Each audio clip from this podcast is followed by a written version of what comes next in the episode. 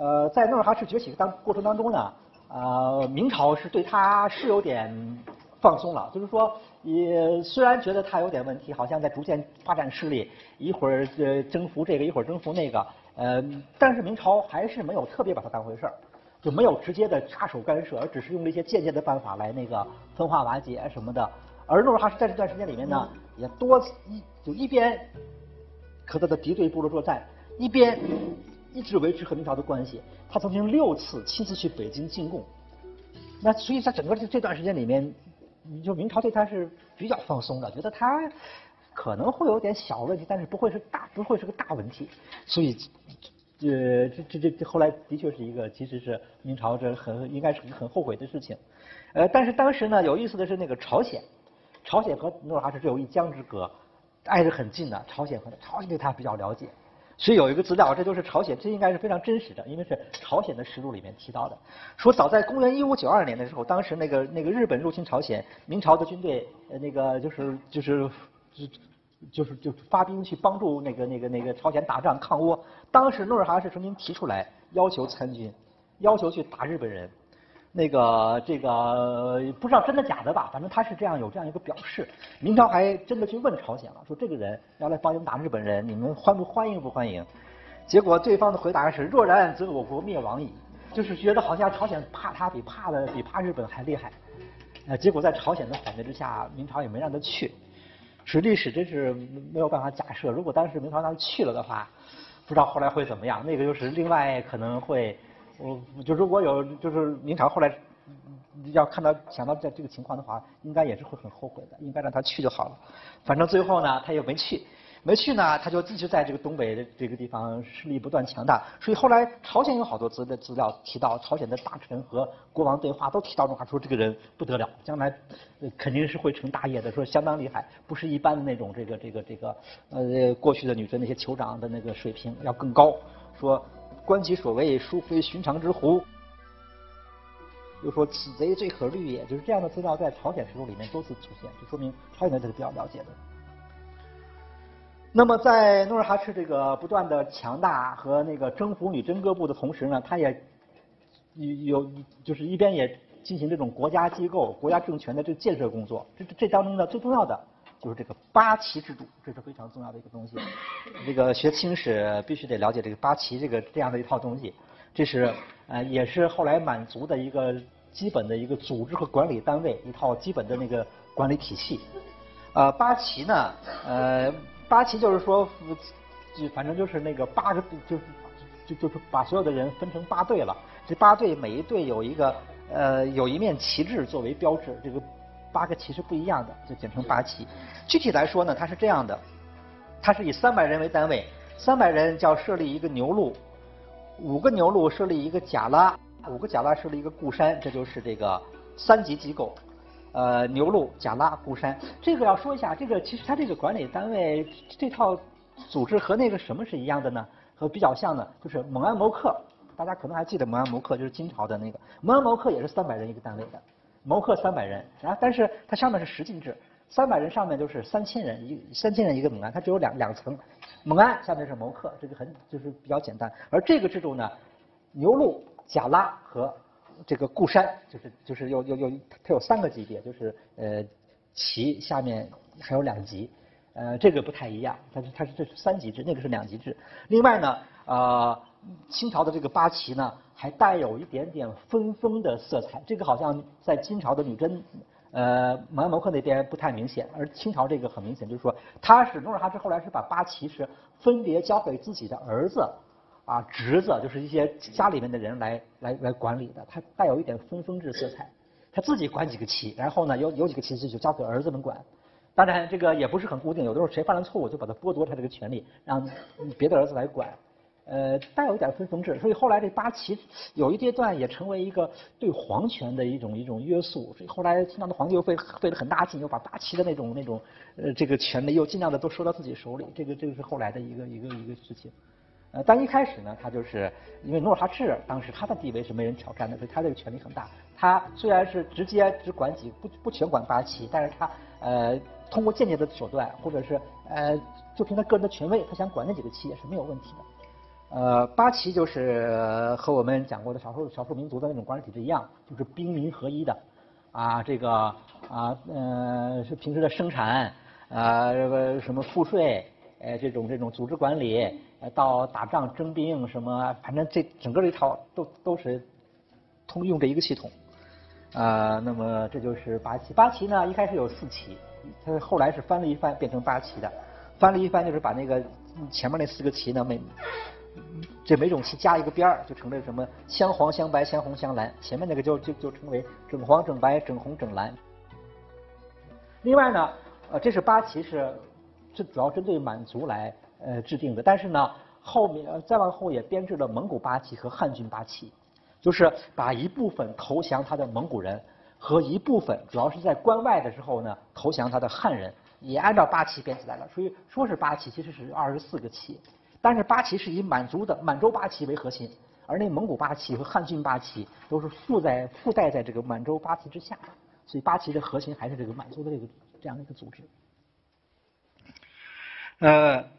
还有就是创立了文字，因为那个呃本来这个这个在那个金朝的时候，女真人是是有女真文的，啊那女真文还是方块字，但是那个日久天长那套字文字就已经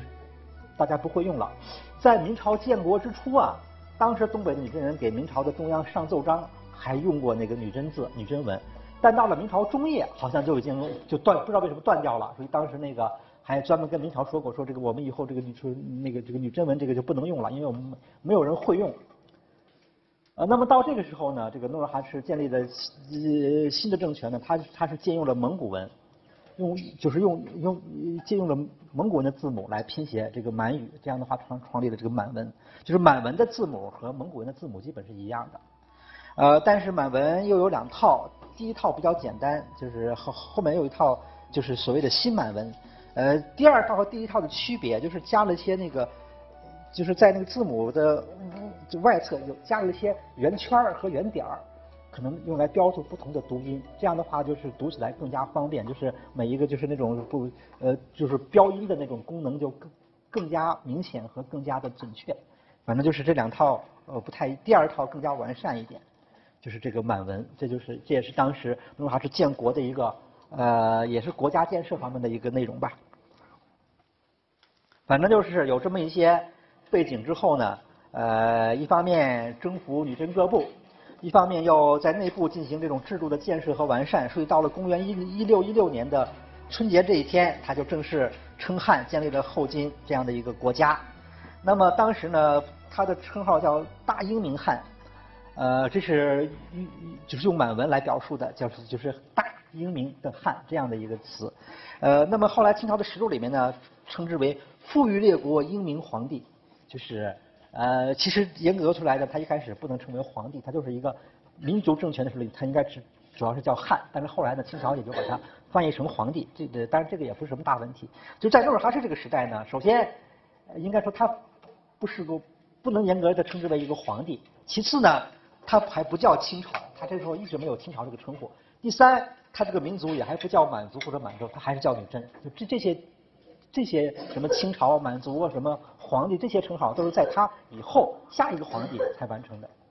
这就是这个呃后金建国的情况。好，下面我们要讲这个明清战争，就等于他建立了国家以后，后来难免的就要和不可避免的要和这个明朝形成冲突和那个矛盾。呃，当时呢，反正明朝也已经国势衰弱，所以后来就努尔哈赤也并不是很怕他，所以后来双方就决裂了，就开始那个。进进行进行了一段二三十年的长达二差不多将近三十年的一这样的一场战争。呃，这里面两个问题阶段，第一个阶段就是在努尔哈赤这个时期，主要就是萨尔浒之战与争夺辽沈，这个是努尔哈赤这个阶段的事情。下个阶段就是皇太极时期的清朝时期的发展，就是清朝的关外两个皇帝，一个努尔哈赤，一个是皇太极，他们的那个有些有一些阶这个这个阶段的不同，这个我们就分别讲一下。首先就是这个萨尔浒之战。我们说萨尔浒之战是一六一九年，啊，那这这次战争呢是一个很关键的战役，就是说努尔哈赤以少胜多，打败了明朝的四路大军，而且打的明朝就是很长时间里面他再也没有力量来组织一次大规模进攻了。可以说是一次决定性的大仗。这一仗如果努尔哈赤打败了，那他就完了，那就等于是以后的历史他全没有了。但是他打赢了。这一仗呢是明朝的进攻，而明朝的进攻呢是起因于努尔哈赤首先和明朝决裂，呃，和明朝翻脸，提出了就首先他是首先去打明朝的，呃，他先发制人，因为他在那个积蓄了力量比较长时间的力量之后呢，他呃称了汉，啊称到一直到他称汉都没什么问题，虽然称了汉呢，也主要是在国内这么叫，国外就是就就是就是圈外的人不太了解。明朝更是糊里糊涂，也搞不清楚是怎么回事也没当回事。当然，他在称汉以后呢，他还发布罪状，发布檄文讨伐明朝，就是直接就和明朝那个那个那个那个那个对抗，去进攻明朝的这个城市，这个明朝就吃不消了。那当然就就就要来打他了，就是再马屁也不能那个那个嗯继续没有反应了，所以。这个呃，萨尔浒之战的起因是努尔哈赤呢主动向明朝进攻的。进攻的时候，努尔哈赤还发了一个檄文，叫《七大恨》，这个很有名的一个东西，就是说他要宣做宣传，就是我为什么要去打明朝，呃，煽动这种民族情绪吧，在他的这个政权内部，反正有这样的一些那个目的。七大恨呢，这个据说要讲一下这个七大恨，是因为这个这个事儿也还是比较重要，等于他当年建国，呃，跟明朝开战这样的一个一个一个。最早的这么一个檄文，这样的一个借口，到到底有哪些理由？嗯，他提了七条理由，啊，基本都是，就是一个是，就说明朝你们当年那个杀害我的父亲和祖父，啊，第二个是明朝你对于女真这个各部一向是采取这种欺压，啊，这个这个这个掠夺和挑拨离间、分化瓦解这些这样的一些手段，你不阻挠我们的发展强大。啊，而且反正就是说有一些民族压迫吧，还有而且还有一些这种这种这种呃分化瓦解的这样的一些手段，这个是呃属于我们忍无可忍，决定和你大干一场，大概就是这样的一种呃内容。但是呢，七大恨是这样的，呃，他在清朝有多种版本，呃，特别到了清朝入关以后，后来清朝官修史书也都是提到七大恨，但是呢，那个和最早的版本已经差别很大了。有什么差别呢？就是在七大恨的最早的版本里面。他是承认对明朝的臣服关系的。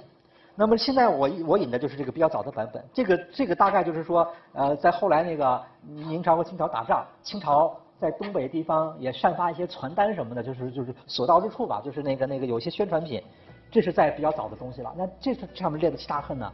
呃，应该是比较接近原貌的。他第一条就说，他说我祖宗以来与大明堪边，忠顺有年，就说我们本来都是明朝的，臣服于明朝的。啊，但是明朝也太不像话了！你这个仗着什么？反正就是欺负我们，所以后来，特别是把我的那个父亲祖父都给都给杀杀害了，所以我要起兵。他讲这个，因为他讲了这个呃什么忠顺有年，这个又说我祖宗与南朝勘边进贡，忠顺已久，忽然被他们无罪加害。那这些内容呢，到了清朝的时候，那些书书里面的七大恨就全部把它改写了。清朝就要把这个呃当年的这个。这个建州女真和明朝写成一个完全不相干的两个敌对国家，啊，不写不把它写成一个当年是一个臣服关系，一个朝贡关系，就是他要抹杀这个历史。所以这个是，如果我们一看以后清朝的书会很不一样的。但这个是比较早的一个一个本子。他那个七大恨很有意思的，它里面列了好几条，呃，比方有一条就写说那个呃明朝挑拨，说当年那个呃就是我们说这个。呃海西女真嘛，不是，就是除了建州以外，还有海西女真。海西女真，那你注意一下，有一个叶赫部。这个叶赫部呀，我们知道后来那西太后，其实他的祖先就是叶赫那拉氏，就是叶赫部的后代了。叶赫部当年是很强的一个部，后来明朝就扶植叶赫部，就想想对抗努尔哈赤。当然最后叶赫部也没有对抗的成了。呃，叶赫部呢，很早就要把他们部的一个酋长的一个女儿嫁给努尔哈赤，据说是一个美女，还很还很漂亮的。但是呢，都都都已经说好了要嫁他，也订了婚约，送好也送了一些聘礼，但是后来就就一一直这个婚姻就一直没落实。为什么呢？因为双方后来关系有点僵，明据说明朝也在后面操纵，反正最后就这个大概这个女孩十几岁就要嫁给努尔哈赤，拖到三十多岁还 没嫁，呃，在那个时代就是很老了，呃，所以最后而且到最后叶赫部和努尔哈赤完全翻脸，就不嫁他了，就把这个这个女孩嫁到蒙古去了。嫁到蒙古后来没多久就死了。他嫁到蒙古时候就已经三十多岁了，就已经很老了。所以这个在那个满族，在清朝早早期的指导里面，也是一个重要的事儿，就是就是说这是一个仇啊。就其他人呢有一项就是这个说说你明朝，呃，在背后做手脚挑拨离间。那这是不是和明朝关系有多大也不好说。反正他不是正正上的明朝头上说你挑拨离间，害得我们我已经聘了一个一个一个姑娘，十几年不能过来和我结婚，就变成一个老姑娘。所以那个这是一大仇，所以不行，我不要你报一下。呃，所以这个在那个各种呃清朝的那个早期的史料里面称之为叫做叶赫老女事件，就是很有名的对。就是如果去看那个清朝的那早期，就是早期的那个书，都会提到叶赫老女，就是这样的一个事情。那么在这个三二号之战当中呢，当时明朝是一看努尔哈赤这个势头比较大，也也做了认真准备的。也调集了，花了一年时间，调集了十万军队，号称四十七万，又从朝鲜、从蒙古，包括这叶赫都调了兵。按说这次是明朝志在必得的，但是由于这个指挥的一些问题，啊，包括地形不熟，包括指挥的一些策略的失误，包括这些大将配合不好，所以最后被努尔哈赤呢以少数兵力各个击破。这四路军队呢，有三路都被他那个打了一个那个那个那个抓抓抓住时间差。呃，那个就就他这一支部队，他这个连续三天干掉三路这个明军，第四路呢，就是这一路是没打就退回去了。这样的话，这次进攻以明朝惨败告终，而且明朝一下就搞得半天缓不过来，因为明朝要为打这一仗准备了一年时间。当时明朝财政也比较紧张，其实并不容易。但是这下打败以后呢，就一时半会儿他是没有没有力量再打第二次了，他就开始进入一个被动防御的这样的一个阶段。那么这个被动防御呢？那么这下面就是努尔还是要进攻了。那么你看下面就是努尔还是相继就是一步一步往从东往西推进。他先占领了辽阳和沈阳，然后呢又渡过辽河往辽宁中部发展，占领了今年辽宁中部的这个广宁和益州，这就是这个比较靠中间的地带了。就等于把明朝的力量一点点的往后压。呃，当时呢，这个时候。已经是到了那个万历末年，到了那个明朝天启年间了。就是当时明朝也是形势很糟的，一个是那个皇位就更迭，那个政治形势比较动荡，党争非常激烈，啊，又后来又出现了东林党和阉党，就就宦官对东林党的大镇压什么的，就就内部的形势一团糟。所以在外围呢，这这样的一个边防方面呢，也是反正我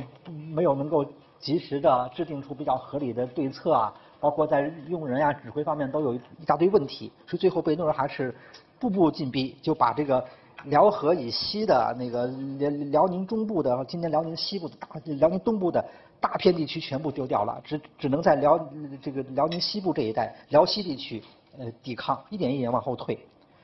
呃，一直到最后，当时的形势实际上是这样，基本上差一点那个关外就要全丢了，上海关以外就要全丢。但是呢，幸好有那个袁崇焕，呃，就是明朝后来呃比较著名的大臣，他是比较呃能干的一个人，他是坚坚守宁远，呃，他要在关外，他说不能，如果如果把关外全丢了，那就非常危险，就等于你只有这一条防线了，在在关外必须还要在。正好还能构筑第二条、三条防线，所以他要坚守关外的宁远，而且为这个在这个建成当中呢，也费了很大的呃做了很大的准备工作。最后呢，那个努尔哈赤呢，在一六二六年是统领大军来进攻宁远呢，打了个大败仗，被被这个袁崇焕给打败了。而这这一仗呢，败的也比较惨，所以努尔哈赤好像还受了伤，回去以后也就半年左右就死掉了，可能也和那个。呃，心情啊，什么各方面都有关系。反正就是那时候他也比较老了，他就死掉了。所以这一仗是明朝暂时又转危为安，要不然的话就会明朝的灭亡可能还要更早一点。没有这一仗，就是这个宁远。宁远的那个当时的那个